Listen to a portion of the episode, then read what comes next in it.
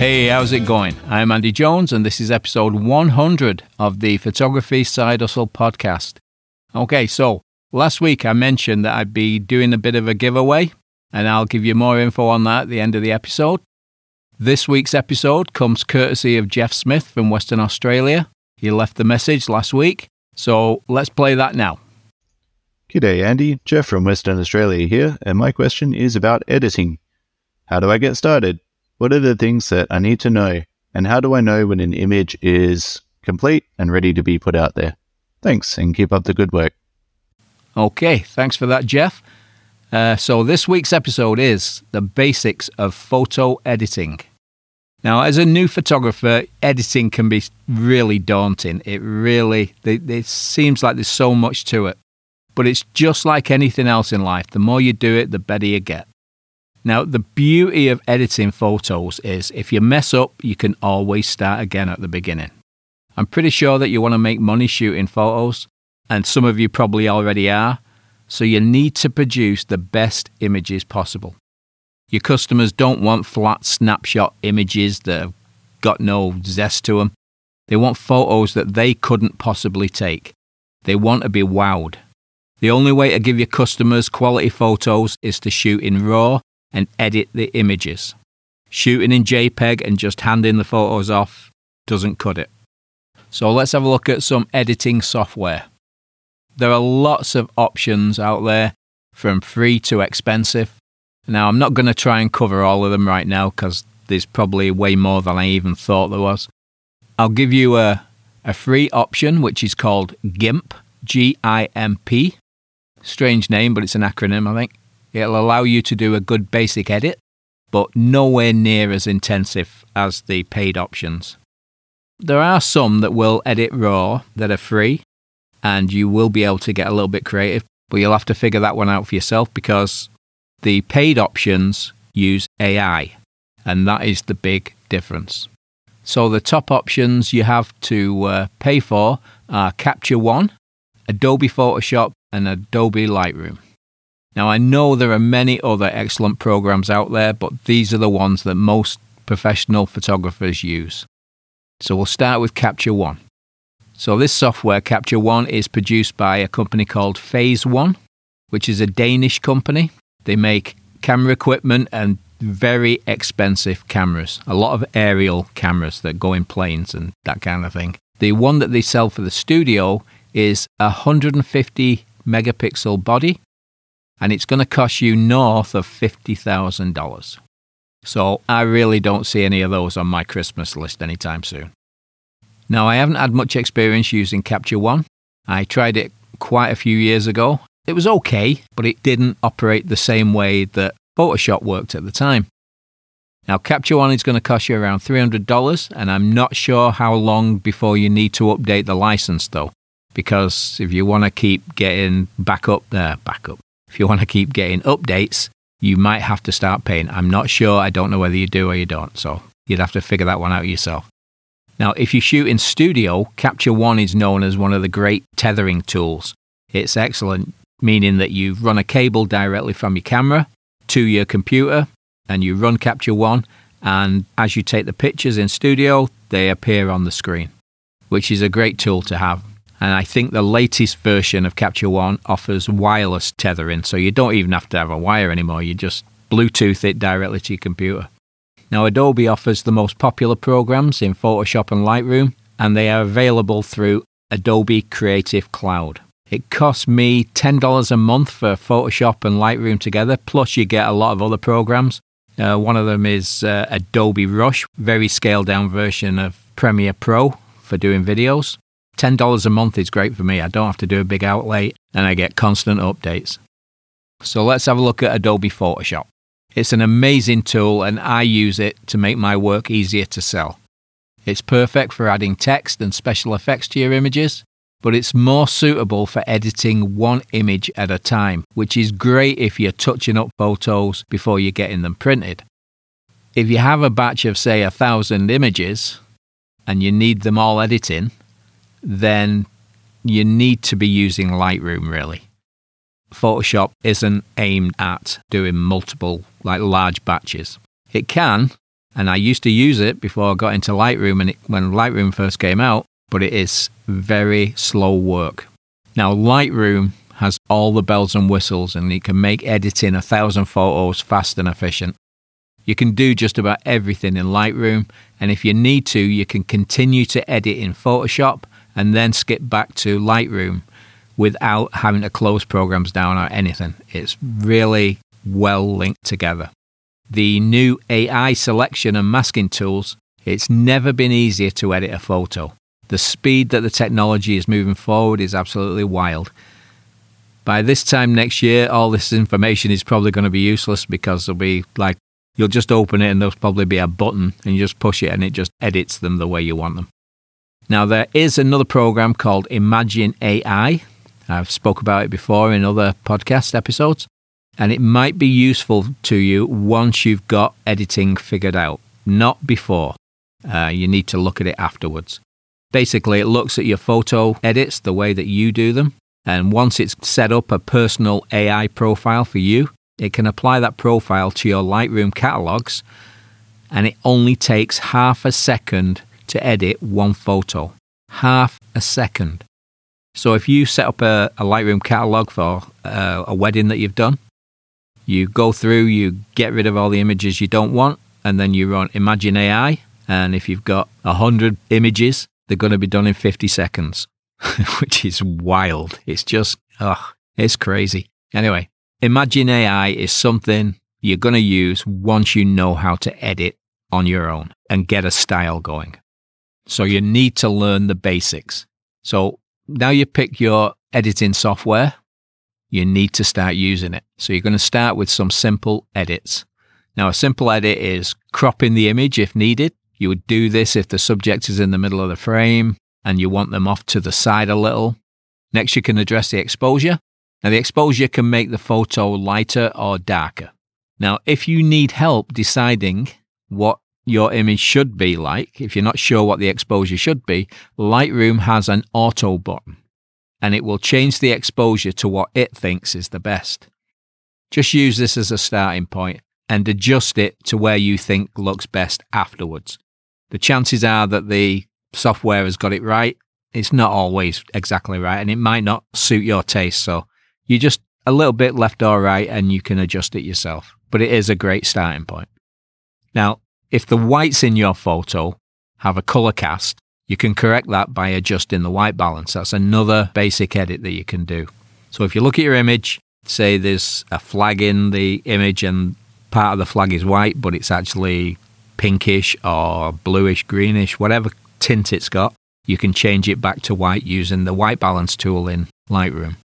The next thing to do is to look for dust spots. These are caused by dust on your camera sensor and they show up in the image as small round blotches, or if they're really big dust spots on your sensor, they're going to turn up as large round blotches. To remove these, you're going to use a healing tool.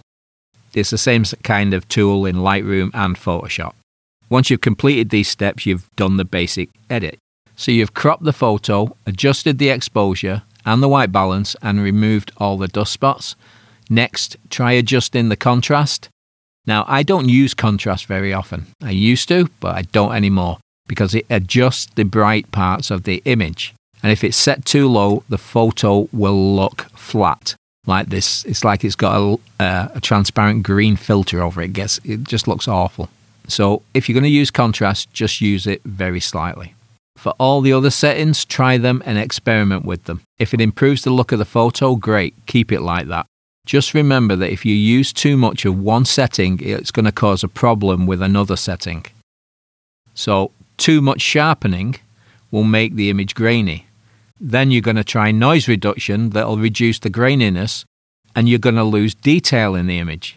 So instead of pushing the sharpening slider all the way to the right, just move it to, say, number 10 instead of going all the way to the right and 150. Just a little of everything is what you need. Now, the same goes for all the settings. Experiment with them and find out what you can do with them. At first, photos might end up looking a bit extreme, but you'll soon find out what pleases you.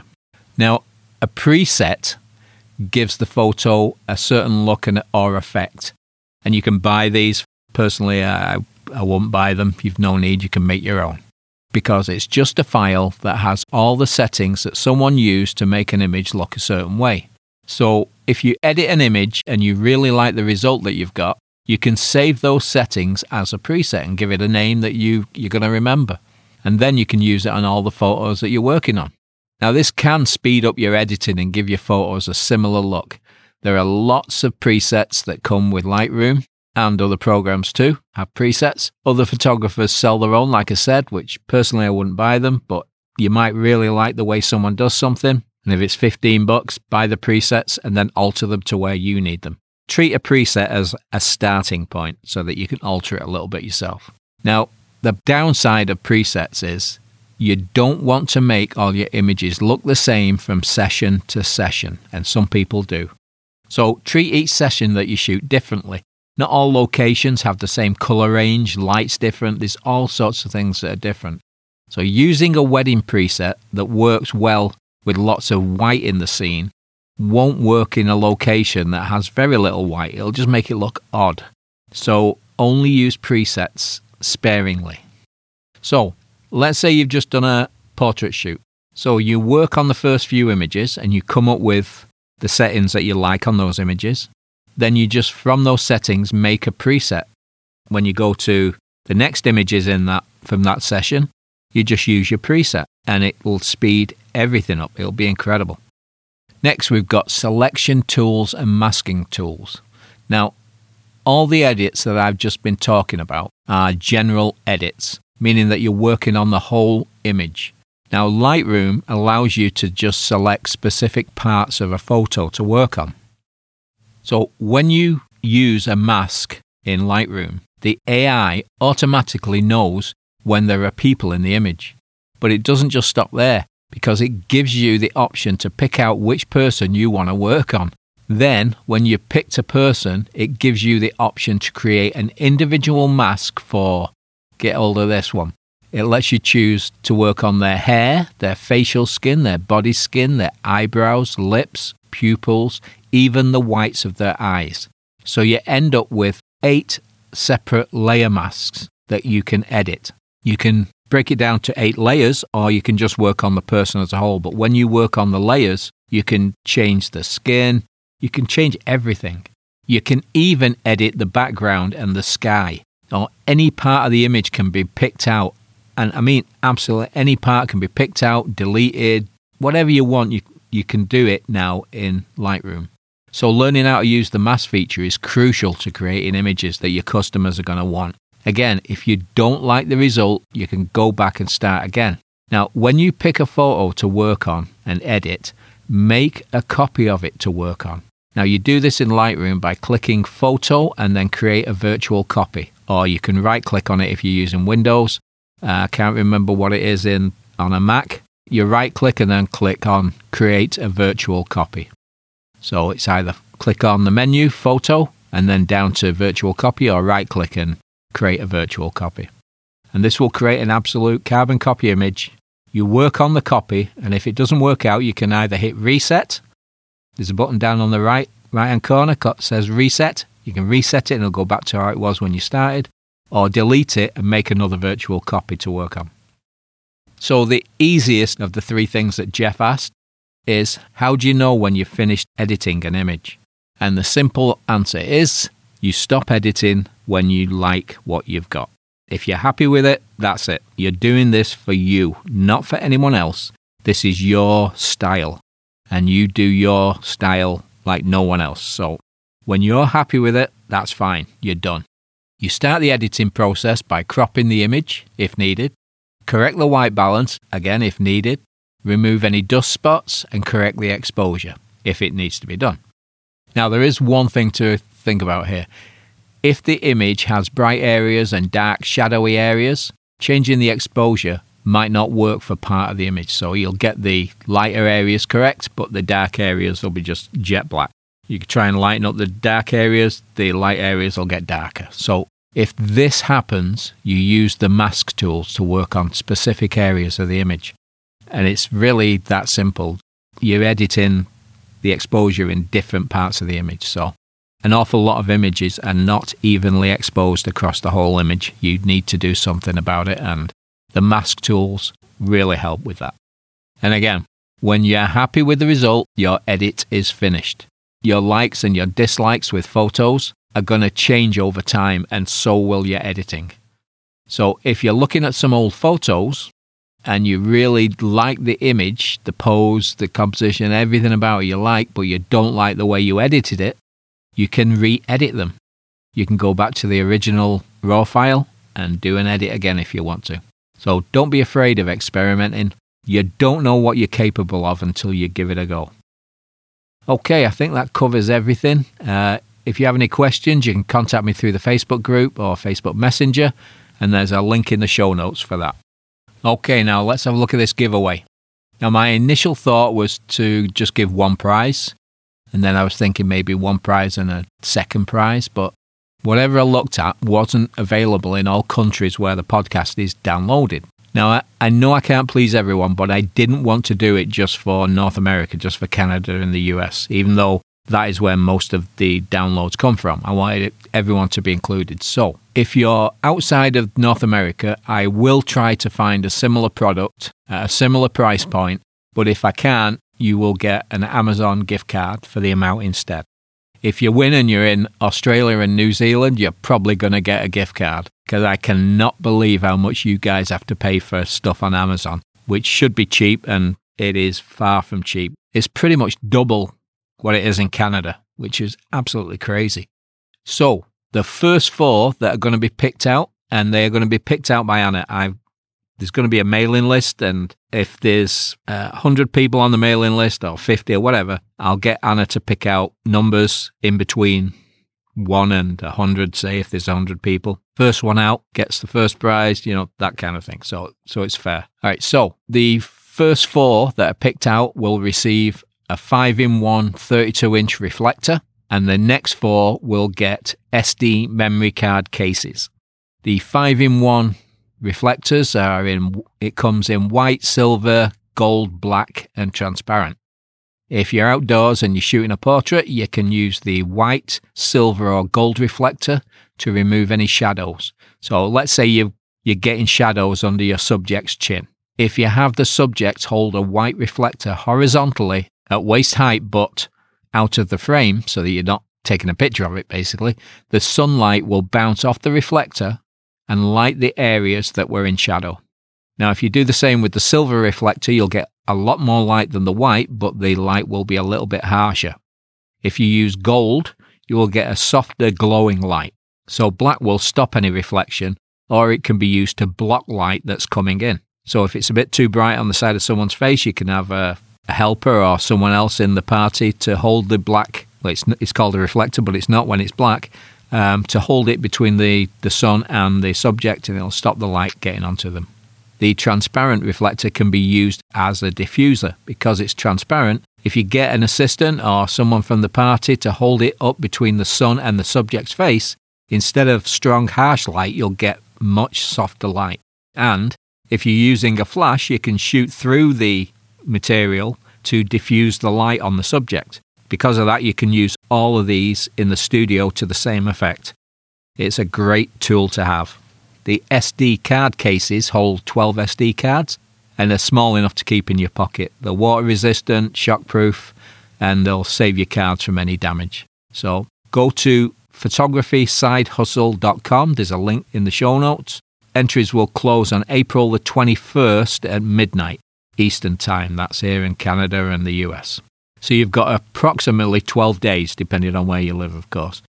Right then, I think that's it for this episode. I'll be back next week. Bye for now.